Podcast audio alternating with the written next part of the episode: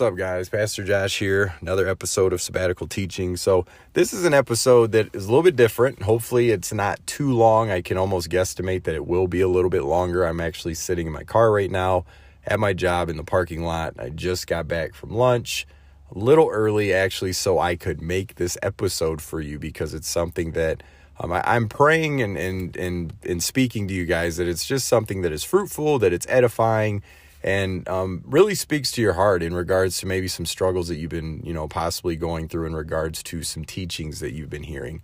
Um, you know, God has really impressed on my heart lately to just stay in my lane when it comes to not being so concerned about what other people are doing, what other ministries are doing, and things like that. Is um, that's something that that you know I could easily fall into. Um, and you know, one of the things I know the, the the identifier for us as a Christian is is love and not only loving our neighbors, but loving our brothers and sisters as well.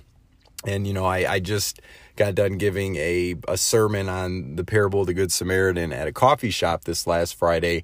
And one of the points that I wanted to make when we speak about loving is, is it doesn't mean that you're conforming to anyone by any, you know, shape or form. And this goes to people that you're loving that are of the world and people that you're loving that are brothers and sisters in Christ that maybe you may disagree with when it comes to certain points of doctrine. But this is something, though, that I think deserves attention to be spoken about because it is something that is prevalent. It's something that obviously, you know, God impressed on my heart to understand and learn in, in my growth as a Christian, especially through reading and studying His Word. And, you know, I, I hear this objection to this about, okay, here we go, we're getting too much about the Word, Word, Word you guys got to remember in the Gospel of John, we read about the significance of the Word. The Word is God. Um, the Word is Christ. And to understand who Christ is, we have been given His Word, Him, as a sense of, um, I guess, a litmus test or a gauge to the things that we are experiencing, the things that we are seeing, the things that we are hearing as well. So you have to use his word. You have to have the word be the sword of the spirit because if you don't, you can easily be led astray. Yesterday I'm sitting at home and this this message and this this word for for myself and even for you is not impressed on me or put on me in any way yet, but I'm sitting at home and I, I go back to the beginning of the, of the word, beginning of the Bible, and I start reading through Genesis and I'm going through chapters one and two and, you know, and speaking about the creation of the world and um, all those things. And I get to three, Genesis chapter three, and I'm reading it and it's something that just really stuck out to me. And then I just felt, you know, really in, in praying to the Lord, like, okay, what is this word that I need to hear? What is it from this that, that I need to take and holding fast to your word? Um, in regards to properly handling this, to be able to speak a message to people to hear.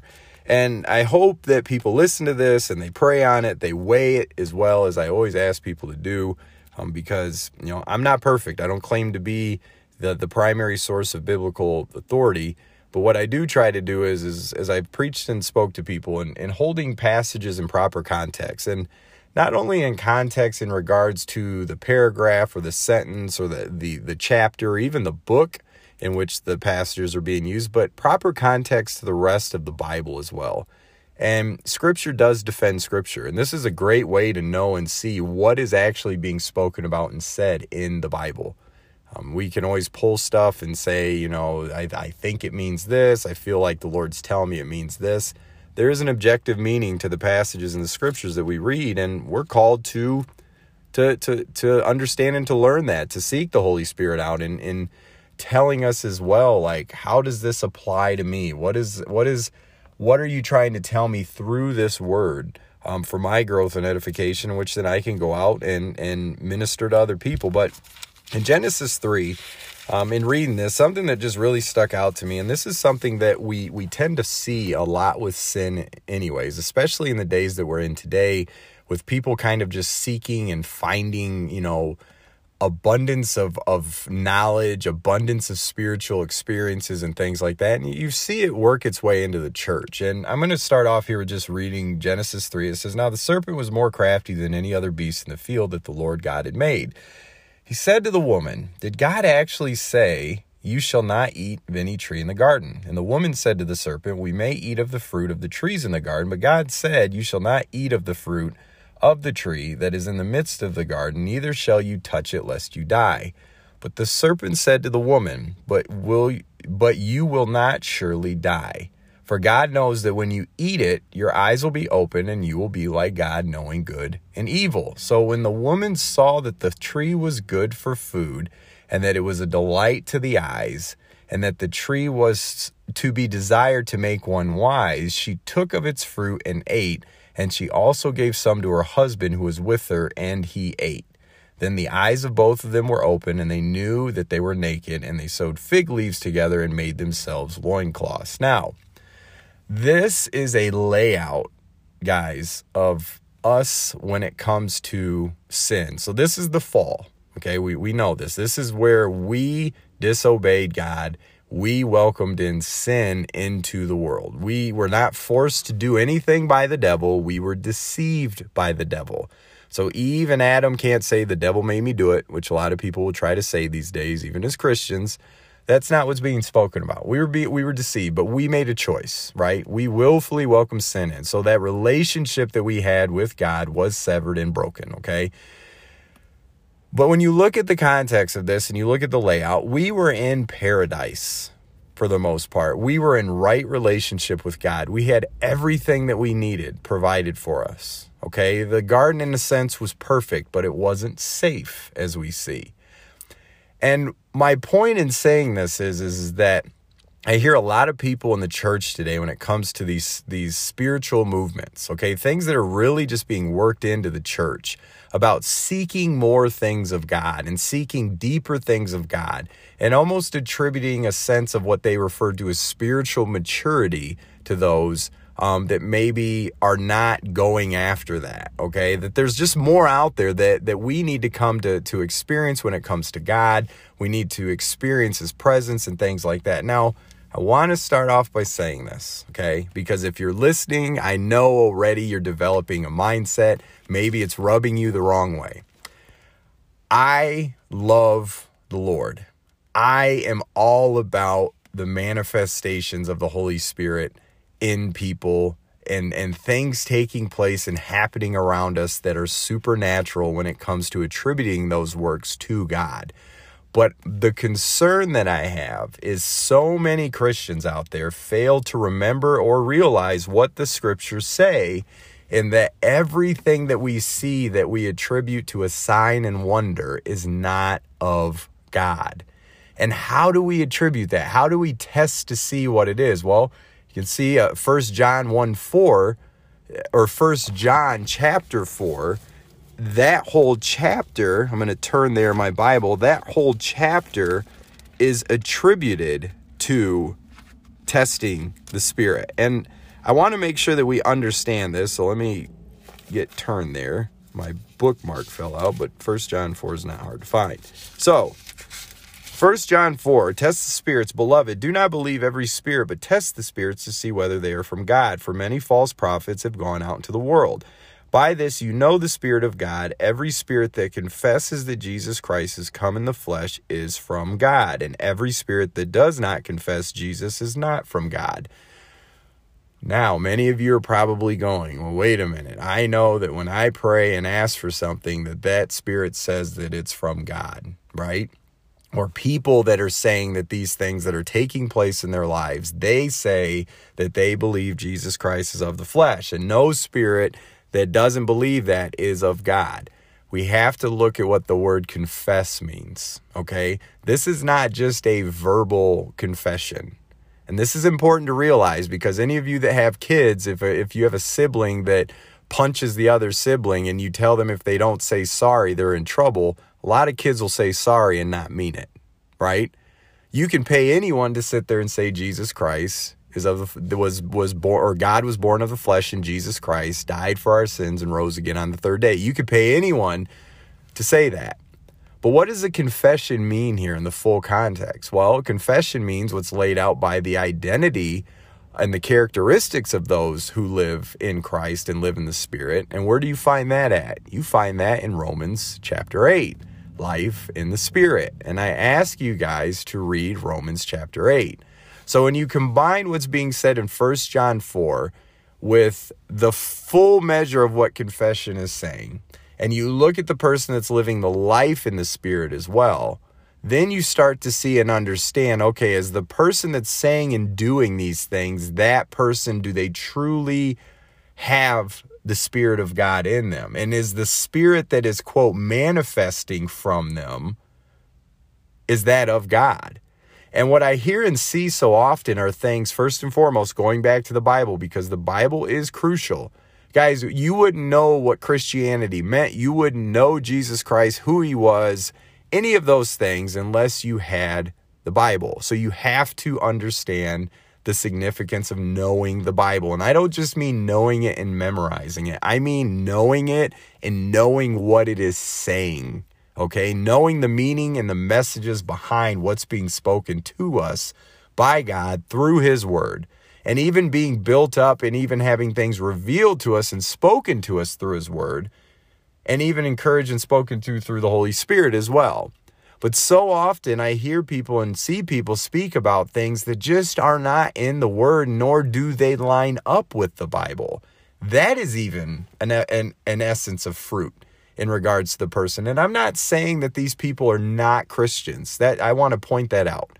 Okay? And I might sound a little emotional on this because I know people that are being deceived by this. When you read in Second Thessalonians, or even read about how when the lawless one comes in the end of days that that he will come with these signs and wonders that are mimicking that of the Holy Spirit, that of God. And when you look at even Jesus, I believe it's in the book of Matthew, when he's speaking to the Jews, they're demanding signs because they're emphasizing signs and wonders. He refers to them, right, as this this nation that's like perverted and lawless, like they're corrupt. Like you demand these signs and wonders. They're these spiritual adulterers because all they want is the signs. When you read the Bible and you understand what signs and wonders are, they are showing significance and the the the the what's the word the advocating and the moving forward of the gospel. That is their purpose, okay?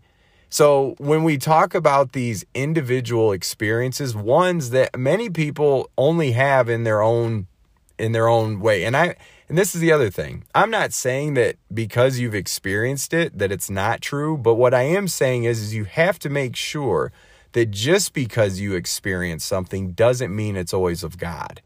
That's important and a lot of people get turned off by that comment. They might hear me and go, "Oh, he's just too shut off." He no, I've had experiences where I have been literally just rocked by the Holy Spirit with a word of of of revelation or or something has just been impressed on me that has literally just stopped me in my tracks and I, I'm sitting there, Lord, is this of you?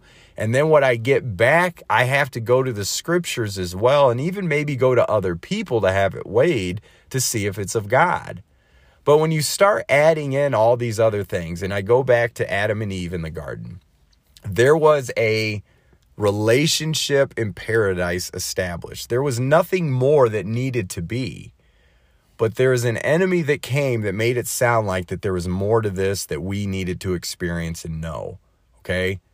And when Eve was told that, she was lured in. That is our flesh people. That is what we desire. That that's how we are. That's how we're wired. We seek experience.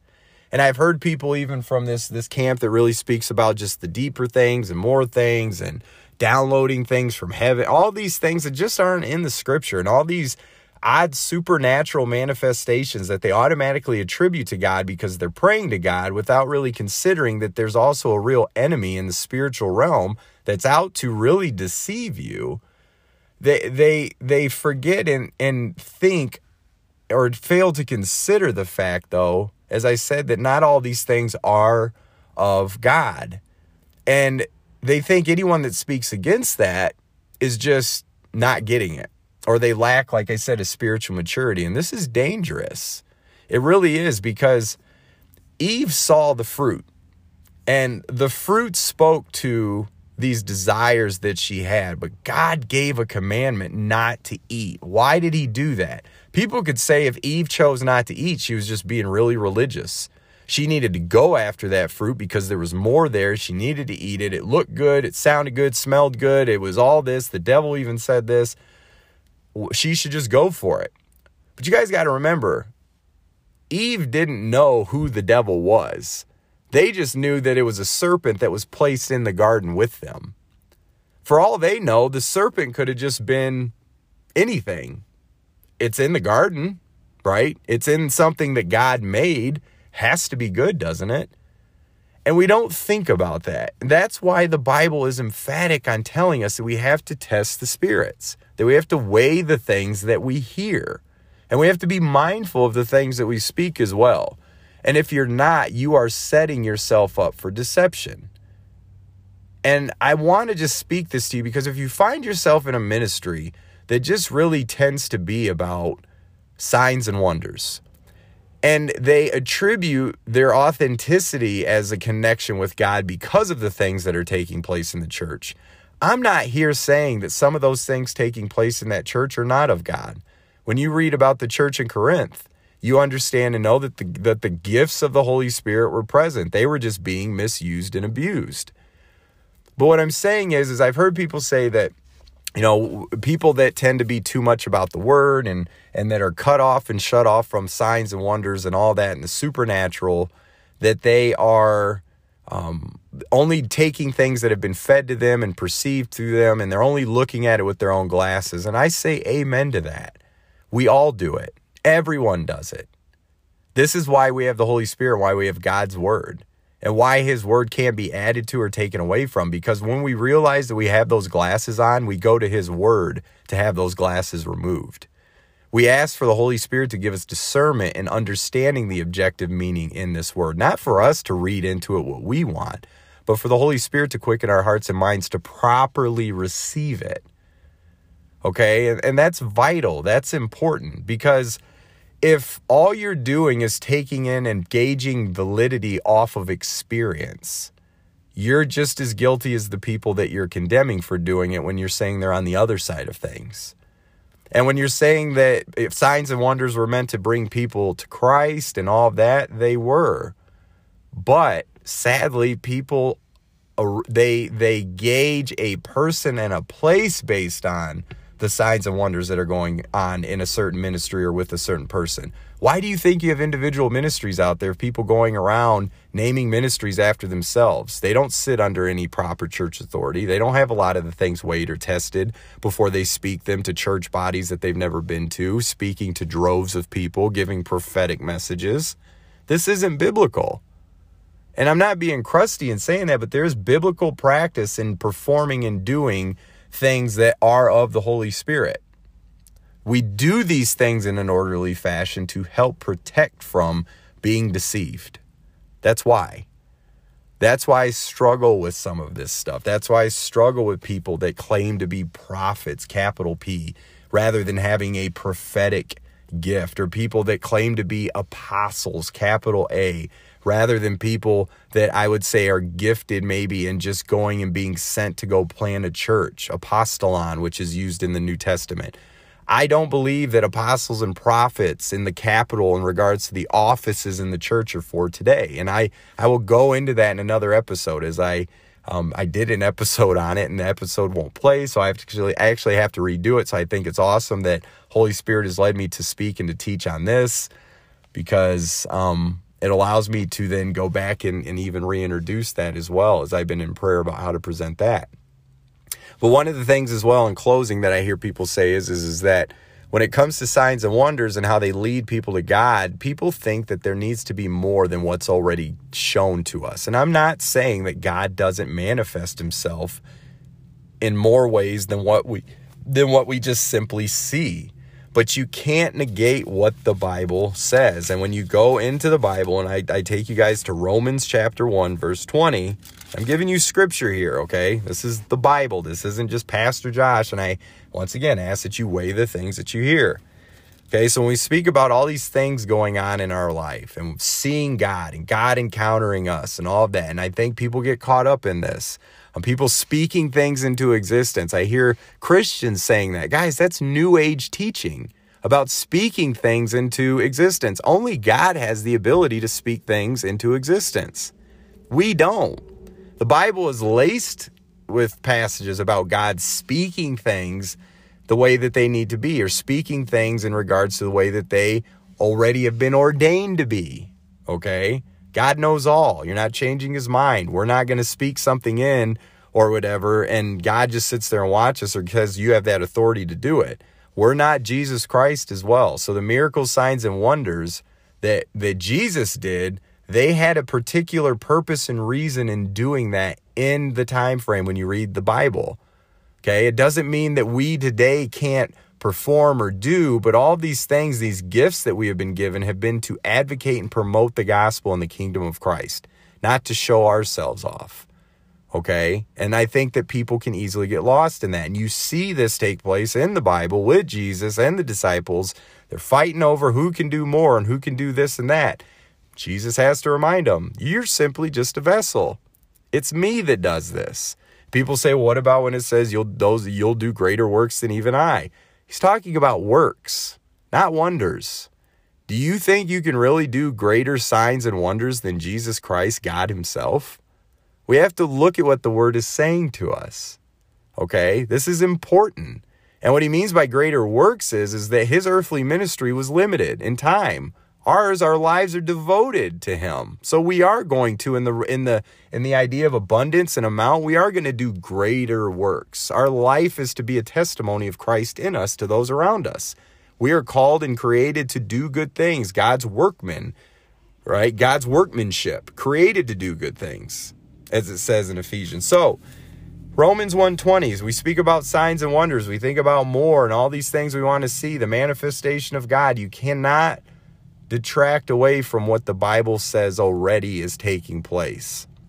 And I think that the greatest wonder, the greatest sign that you will ever see is the transformation of a sinful heart, of a person who has given their life to Christ, who knows Him to be Lord and Savior, and you see them changing. They start to bear fruit of that of a Christian, living a life to give God glory, not simply so they can go to heaven, but to live a life to give Him glory so others can see Christ in them, so they then can be saved to go to heaven.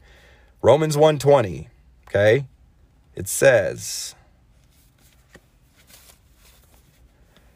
let me find it here because this is a small Bible. So, okay, for his invisible attributes, namely his eternal power and divine nature, have been clearly perceived ever since the creation of the world and the things that have been made, so that they are without excuse. As a Christian, a person that has had the Lord revealed to them, their hearts softened, made from stone to flesh, the word is, you are word filled and spirit led. You simply know now by looking at a tree that God created that tree. You know by looking at other people that God created those people. Creation itself is the testimony of the, the existence of God. No one can make excuse about that. People actually try to, as it even says in Romans, suppress the truth with this. There are things that science cannot explain, okay? But even people that don't believe, guys, we look around, God is all around us, right? His creation is made by his hands. What else do you need to understand and know about a manifestation? But here's the deal you have an enemy that knows that you desire more, just like Eve did in the garden. And the devil can bring about counterfeit signs and wonders to tempt you and to deceive you, even the elect, right? Even the Christian, because I've heard people say, I'm a Christian, I can't be deceived. I have no especially you. You got a target on your back. The devil's more powerful than a lot of us realize, more cunning than many of us realize.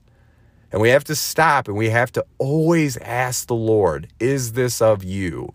And ask the Lord to show you your heart about what it is you're really desiring. What's your motivation behind this? Is it Him or is it an experience? Is it Him or is it a sign? Or you don't need any more signs. You you know you have Jesus Christ in you, the Holy Spirit in you because of your life being transformed and changed. Right? Romans 8, I ask that you read it. Okay? So any spirit that confesses that Jesus Christ is Lord, that God Himself came to the world in the flesh, Jesus Christ, died for us, and rose again on the third day. Any spirit that truly confesses that is of God. That means not just the verbal confession, but also the life that's being lived alongside with it. Amen. So hopefully this makes sense to you. Hopefully it wasn't a big ramble. I actually have to get back into work. Um, I just want people to, to stop and to think about this. And this is, once again, I, I send this, and I don't say this to sound cliche, I send it in love because I know many people struggle and wrestle with this. I'm going to be honest with you. As a pastor, I have people contact me, they reach out to me. I heard a pastor say this, it just doesn't feel right, but he's saying it. He's a pastor. I get it. You want to trust the people that you're listening to. I, amen. Good. You're sitting under your pastor, you're trusting what they're saying. I don't believe pastors are out there for the most part trying to willingly deceive people. I think they then are being deceived as well. But all I'm asking you to do in humility is to weigh what is being said. That's it. When I preached on Friday to a group of people that don't know me as a pastor, they're just listening to me as a speaker. I asked them before I started talking to take the things that I'm saying and to weigh them in accordance to what God's word says. Ask the Holy Spirit as well for discernment. Any pastor and preacher, teacher of the word should do that, especially when they start making claims of things that they are saying of God, which, guess what? According to his word, that is the first benchmark, is not of God. So I speak about signs, wonders, all those things. Great. I, I, I, I believe in those things today. I feel that I believe they follow the believer. However, I also, as a Christian, know that there's another side to this. And it all started in the garden, right? That we have a desire in us for more, even when things are good. Like, even when we're established in the right with a holy God, we have a flesh in us that desires more. And there's an enemy out there wanting to skew and to, to, to deceive us into thinking that what we're going to get is more. And we want to attribute it to God when all it's really doing is pulling us further and further away from Him. Amen. Thank you guys for listening. God bless.